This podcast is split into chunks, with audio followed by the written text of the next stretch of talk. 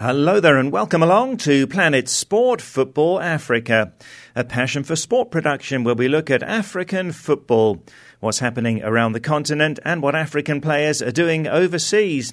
I'm Steve Vickers in Harare, Zimbabwe, joined by Solomon Ashoms in Johannesburg, South Africa, and by Stuart Weir in the UK.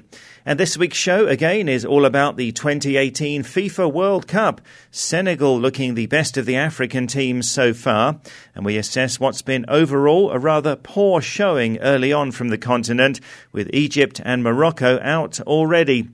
Also, we ask whether the video assistant referee is working well at the tournament. And Stuart concludes his series on Africa's history at the World Cup. The host South Africa drew with Mexico, lost to Uruguay, and beat France to finish equal on points with Mexico, but yet again eliminated on goal difference. And also, we hear from former Ivory Coast captain Cyrille Domoraud. That's later on. But first, the World Cup action in Russia is coming thick and fast, and it took five games for Africa to get a win. It came from Senegal with the 2 1 victory over Poland on Tuesday. Let's start with the Teranga Lions, Solomon. They played positively and they might get out of the group. Well, Steve, I really feel that the Teranga Lions of Senegal really did Africa proud. They came and played the sort of brand of football that football fans across the world are familiar with when it comes to African football teams. You know, positive football, fast paced, uh, from the wings, uh, from the attack, counter attacking with, with so much speed that you outshine your opponent. And also, they showed a lot of physicality. You know, the, the physical part of the game, they really dominated the polish, you know, and uh, I, I really feel they, they, their play was very positive. You know, you have to also remember that a lot of the players in the Senegalese team are young players and so much energy for 90 minutes. And they kept concentration for 90 minutes, which is what other African teams are failed to do. So I don't see how they're not going to get out of this group because they have two games up Japan and Colombia. Uh, and I feel uh, Senegal should be able to pick three points from either of these teams and, and even hopefully four points. And that would be enough for them to qualify into the next round. And they deserve to go through the next round. They have the youngest coach, Aliou Cisse, at the, this World Cup and also an experienced coach who has played in Europe, who has uh, captained his team in 2002 to the quarterfinal, you know, of the World Cup. So, uh, you know, kudos to them. They've done so well. So Senegal carrying a lot of African hopes, but Egypt are out after losses to Uruguay and to Russia. And uh, Solomon, how much of a factor do you feel that the injury to striker Mohamed Salah was, the injury that he sustained in the Champions League final last month, uh, in terms of how Egypt performed in those first two games?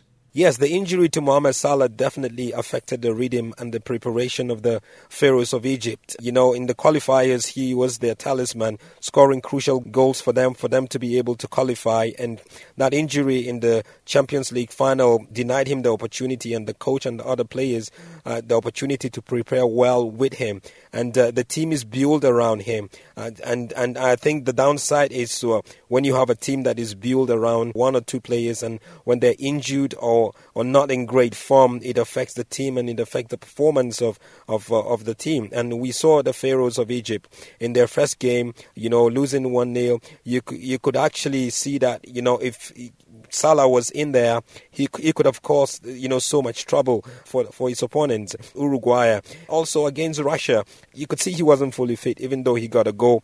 But you could see that he's uh, struggling and trying to adjust, and maybe he was also a bit rusty. And and I hope that he would be the last game against Saudi Arabia. He would be able to bring his magic yeah, let's hope at least that Egypt can end on a high against Saudi Arabia. And Morocco also out, but uh, at least they did fight hard against Portugal in their second game. Yeah, Morocco, you know, fought very well. Morocco, for me, was one of the teams I, I tipped to go into the next round. But you cannot just play games and not concentrate for 90 minutes, which is what Morocco failed to do. And you could see the game that they lost to Portugal. You know, Ronaldo scoring that fourth minute goal, and I felt the Moroccans were able to come back really strong. But the only thing, you know, stopping them uh, from really uh, making a statement was just the goal to equalize and hopefully get a winning goal. Uh, and in the second half, I, I thought they dominated. Uh, the, you know, 1 0 lost for me, I don't think that is a fair reflection of the game. I really feel that uh, they deserve a, a draw at least because that's what you get from such games because they gave a really good account of themselves uh, and uh, they fought very well. They, they were physically there. It's a shame, but uh, yeah, we, we hope to see what they will do in their last game. And Morocco's last game will be against Spain. And uh, Tunisia gave England a scare in their opener, losing 2 1, Harry Kane getting the winner in stoppage time. Uh, but to be honest, Tunisia didn't really impress, did they? I felt they were a bit uh, not playing with too much motivation. There was no sense of urgency in their play. Even when they scored the equalizer, I thought they would push hard to make sure that they push to win, not to get a draw. But against a team like England, you would try to make sure you concentrate, you know, for the full 90 minutes, which is what they failed to do. They were not really impressive. It's sad that um, Tunisia is, is, is going to be going out that way, but overall, you know, I, I hope that in their next games, I don't see how they would come back. Uh, looking at that group in itself and the caliber of other teams in the group, I don't see how they will come back. But I just hope that they're able to to make it and show forward and uh, use the next few games to really show what they're made of. Yes, and next up for Tunisia is Belgium on Saturday, uh, then a rather easier looking match against Panama. Uh, thanks, Solomon. Let's hope that the African interest will continue beyond the group stage. Uh, Nigeria gave themselves a lot of work to do with their opening defeat to Croatia, but hopefully we'll be discussing some good news on the show next week. Now, Stuart Weir joins us from the UK. He's following the World Cup from there. And uh, Stuart, we talked a lot about the video assistant referee over the past year or so on the show. And the technology is being used at the World Cup and it's been featuring in a lot of the matches. Uh, is the video assistant referee achieving its purpose? Well, first of all, Steve, let's just clarify exactly what is happening. This is the first World Cup in which VAR has been used. We've had goal line technology in the past, but only to decide if the ball has crossed the line.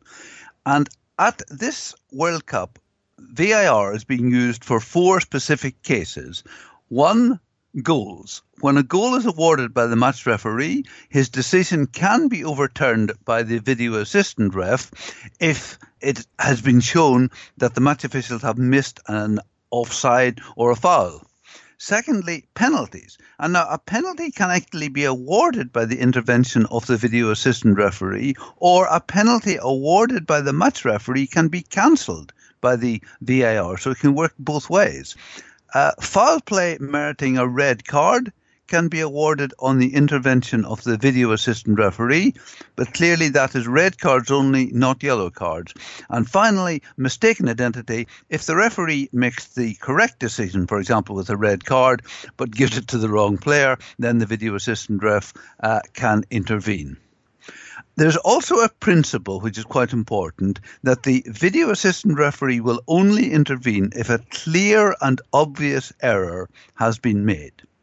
Now, I would say that VAR has generally worked better than I expected it to at the World Cup. The best example was the Iran Spain game when Spain were leading 1 0. Iran put the ball in the net, obviously very significant because it was 1 0 at the time and that would have been the equaliser. Immediately, the crowd was informed that the goal was being checked for offside. Now, it was clear that two Iranian players were in offside positions. But watching it on television at full speed, I was uncertain if either of the Iranian players had touched the ball. But with the benefit of the different camera angles and slow motion, it was clear that an offside player had touched the ball and the goal was correctly disallowed.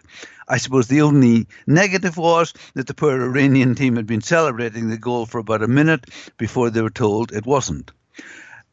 VAR seemed to work less well in the England Tunisia game when the referee awarded a penalty to Tunisia, which divided opinion. It wasn't a wrong decision, but perhaps it was harsh. But it certainly wasn't a clear and obvious error, so VAR could not intervene. But then later in the game, the England striker Harry Kane was clearly wrestled to the ground by defenders on two occasions. And VAR apparently, we're told, reviewed these incidents and decided not to intervene. But you see, part of the problem here, Steve, is that penalty decisions are always a matter of opinion. They're not black and white. And you may think it's a clear penalty, and I may think it isn't. And that is why VAR can help a bit on penalties, but it's not black and white, like, for example, an offside decision. Is the player in front of the play or not? Now, after a quarter of the World Cup matches gone, we've had 10 penalties awarded seven awarded by the match referee and three by the video assistant referee. Now compare that with four years ago, and there were only 13 penalties in the whole competition. 13 in the whole competition compared to 10 at the quarter way stage. And it seems to me that this is partly because of the intervention of VAR to award penalties, but also it seems that referees, because of VAR, have more confidence to make the bold decision. This has certainly been shown to happen in cricket, where VAR has been used for several years, and there is definite evidence that it has changed umpires' behaviour and just given them confidence, as I say, to make that bold decision. Now, three other things have struck me about how VAR has operated at the World Cup. In most occasions, when VAR overrules a decision, the match referee simply accepts it. But there have been several occasions when we've seen the match referee take up the option of going and watching the replay for himself on the pitch side television and then making up his own mind. I think that's an interesting development. Now, in some sports, like tennis and cricket, teams are allowed a certain number of opportunities to ask for a review. But that opportunity has not been given to World Cup players or coaches. Yet, on a number of occasions, we have actually seen a player or a coach approach a match official and um, mime a TV screen with his hands, i.e., trying to influence the officials to refer something. And in rugby in Britain, we've used VAR for several years, and the VAR official is in the stadium. Uh, he meets the referee before the game and they agree how they're going to operate together. In the World Cup, it's completely different and completely impersonal because the VAR officials are in a central location thousands of kilometres from where the matches are taking place. So you don't have that personal touch uh, that you would get if the official is actually in the stadium. Yeah, the video assistant referee, a big factor of this World Cup in Russia. And to Stuart, uh, what else is catching your eye there? Well, see, it was interesting that in the early games, we saw an awful lot of caution with seven early games, nil nil at half time, because it seemed the teams were more scared to lose than they were concerned to win. And then own goals have been quite curious. You know, by Thursday of the second week, we've already had five own goals, and that's the, the, total that we had in 2014. So about a quarter of the game's gone, and we have the same number of own goals. Sadly, the own goals have not helped the African teams, with Morocco, Nigeria, and Egypt all conceding one. We've also seen a lot of late goals, and ironically, again, the Africans have suffered. We saw Uruguay beating Egypt with a goal in the 89th minute. Uh, Morocco losing to Iran with a goal five minutes into stoppage time. England beating Tunisia with a goal in stoppage time. And Ronaldo getting the equaliser for Portugal against Spain with just two minutes to go. Um, we talked about Iceland being the smallest country in the World Cup with a population of 300,000. Well, apparently, 96% of the population watched their first World Cup game on television. And as somebody said, probably the other 4% are in Russia watching it live. Interesting. Well, thanks, Stuart. Uh, stay with us. This is Planet Sport Football Africa, brought to you by Passion for Sport. And you can download our app and listen to the show anytime. To download, go to the Play Store or the Apple iTunes App Store and enter Planet Sport Football Africa. Once you've downloaded, you can listen to the show anytime on the app and access past programs too in our archive. You can also listen on our website, that's planetsportfootballafrica.com, and our Twitter handle is at planetsportfa. Our Facebook page is Planet Sport Football Africa, and we're posting regularly throughout the World Cup on Facebook. You can give us your comments as the games go on. Uh, now, we had several comments on Senegal's good showing on Tuesday as they were 2 1 victors over Poland. Musa Ndo says they may be in the semi finals. Uh, for me, the Lions are my team in African football. I believe that they can do it after seeing them play on Tuesday. Kasim Oscar says, I think Senegal will reach the round of 16. Uh, their success in their debut World Cup in 2002 was great when they reached the quarter-finals, although I'm not expecting the same from this defensive side of Aliou Cisse. So Kasim thinking that Senegal will get to the second round, but maybe not to the quarter-finals. And Dauda Bar gave us a general comment on Africa's opening games at the World Cup, saying, Football being football, miracles can always happen, and you never know at this year's World Cup, some African teams can bounce back and heal their wounds in their future clashes. Well, we'll see if that will prove to be the case. Thanks for that to Dauda. So on our Facebook page, Planet Sport Football Africa, regular posts there, and you can always give us your comments as the World Cup progresses. Well, next here on the show, some facts and figures about the 2018 World Cup. Uh, we spoke on the show a few months ago about the factor of age in football and asked whether it's best to use mostly senior experienced players or to have plenty of youngsters in your team. And Stuart has some statistics on age at this World Cup. I have just seen an analysis of the ages of all the World Cup squads. And I can tell you to start with that the oldest player is one of the Egyptian goalkeepers, Essam El Hadri, at 45, whereas the youngest is a 19 year old in the Australian squad, Daniel Arzani. But if you take the average age for the squads, the oldest is Panama at more than 29 on average, and interestingly, the youngest squad is the Nigerians, who are just under 26. And in fact, the other four African countries, other than Egypt, are among the youngest. Uh, the youngest, as I say, is Nigeria at just under 26, then Tunisia, just over 26, Senegal, uh, 27 and a bit, Morocco, again, uh, 27 and a little bit. The Egyptians, and don't forget the 45 year old goalkeeper, um, had an average of nearly 29. So, uh, what does this tell us? Um, probably not a lot, but it is a bit of fun. And um, Germany uh, are also among the youngest on 27, and I think they are some people's favourite. So, uh, a bit of fun. Perhaps it tells us something. We'll know more after the event. Well, sure, but interesting nonetheless. And uh, we talked about the factor of height on the show a while back, uh, whether it's important to have tall players in strategic positions in your team. And you got something on this for us, Stuart. Steve, I think this might be what you'd call the long and the short of the World Cup, because the shortest player in the World Cup is Shaqiri, uh, Stoke City and Switzerland, who is 1.65 metres. And at the other end of the scale, Lovre Kalinic of Croatia, their striker, is over 2 metres tall.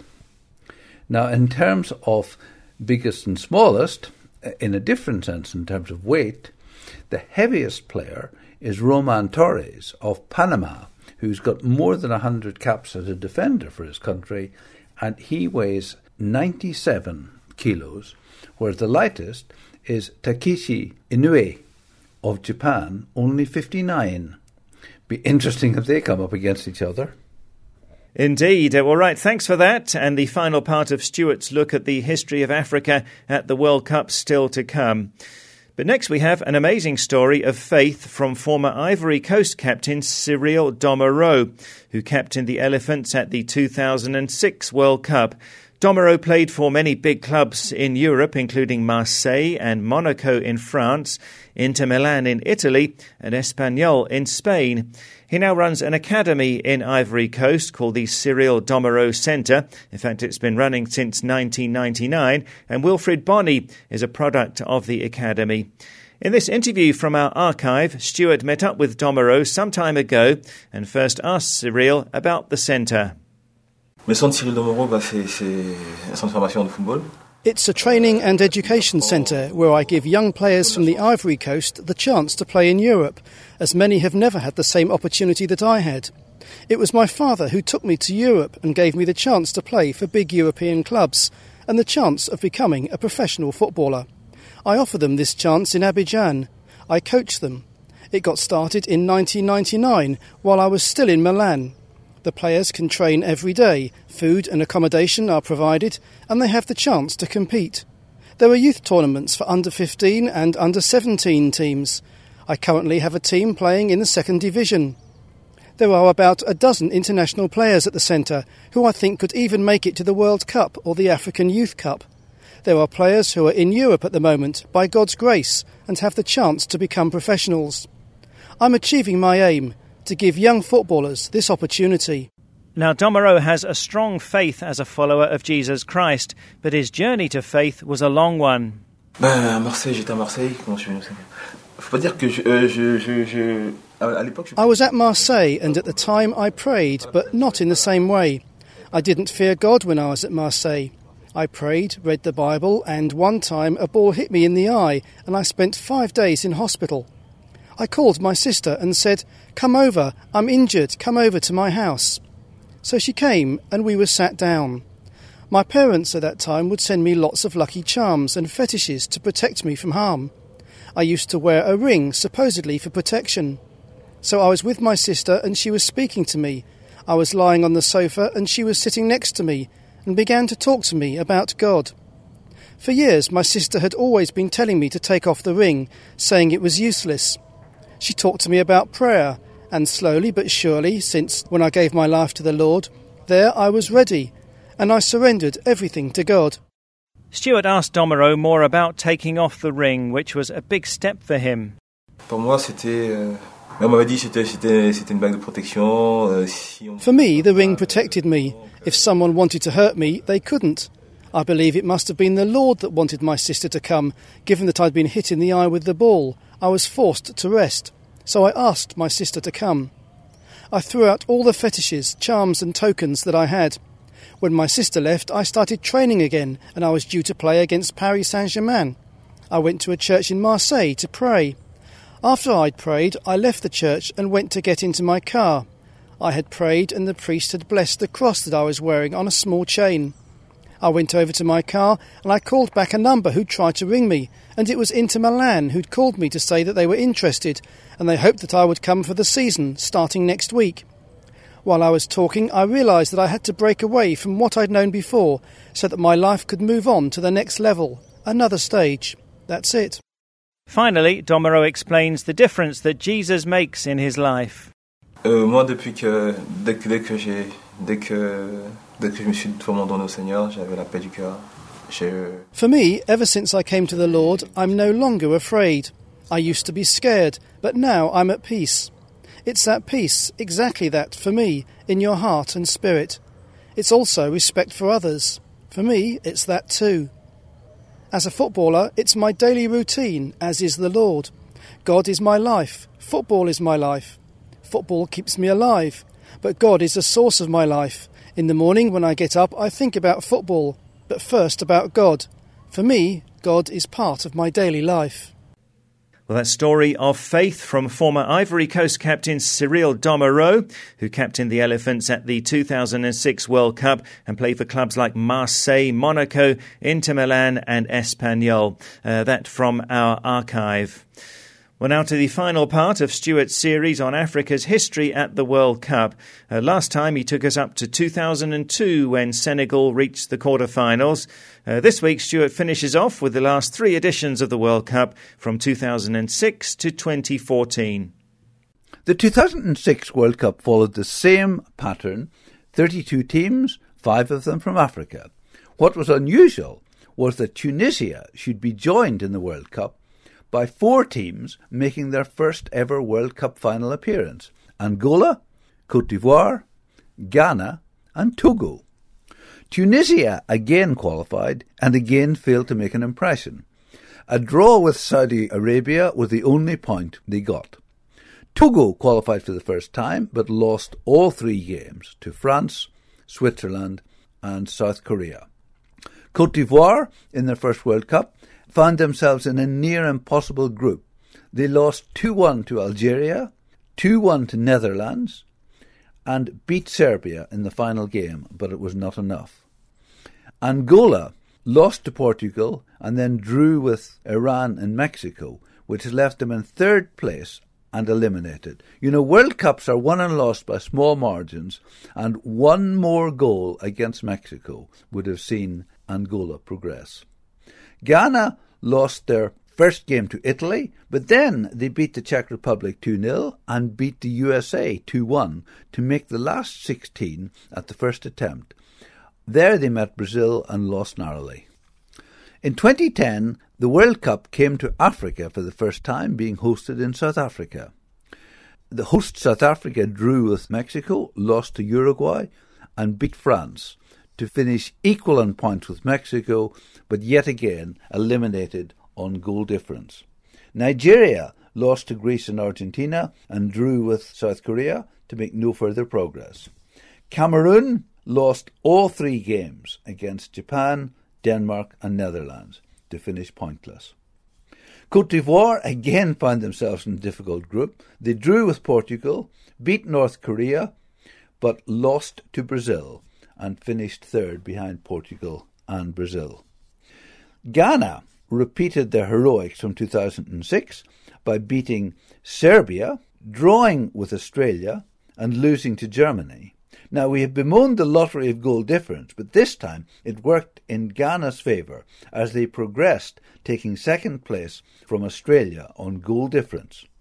In the last 16, Ghana beat USA, just as they had four years previously, and in the quarter final they drew 1 1 with Uruguay, missing a last minute penalty when the ball struck the crossbar, and then losing the penalty shootout. The 2014 World Cup was in Brazil, and Cameroon, Cote d'Ivoire, Nigeria, Algeria, and Ghana represented Africa. Ghana were unable to repeat their great achievements of the previous World Cups. This time they lost to the USA and to Portugal and drew with Germany. Cameroon again lost all three games to Mexico, Croatia, and Brazil, scoring one and conceding nine goals.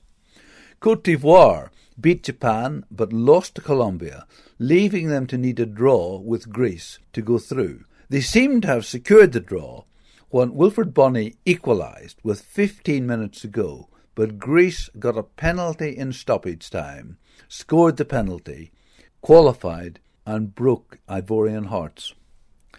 Algeria lost their opening game to Belgium 2 1, but then beat South Korea and drew with Russia to qualify for the last 16, where they lost to Germany only in extra time 2 1. A great performance by Algeria. Nigeria again made it to the knockout stage, defeating Bosnia and drawing with Iran, and only losing to Argentina 3 2.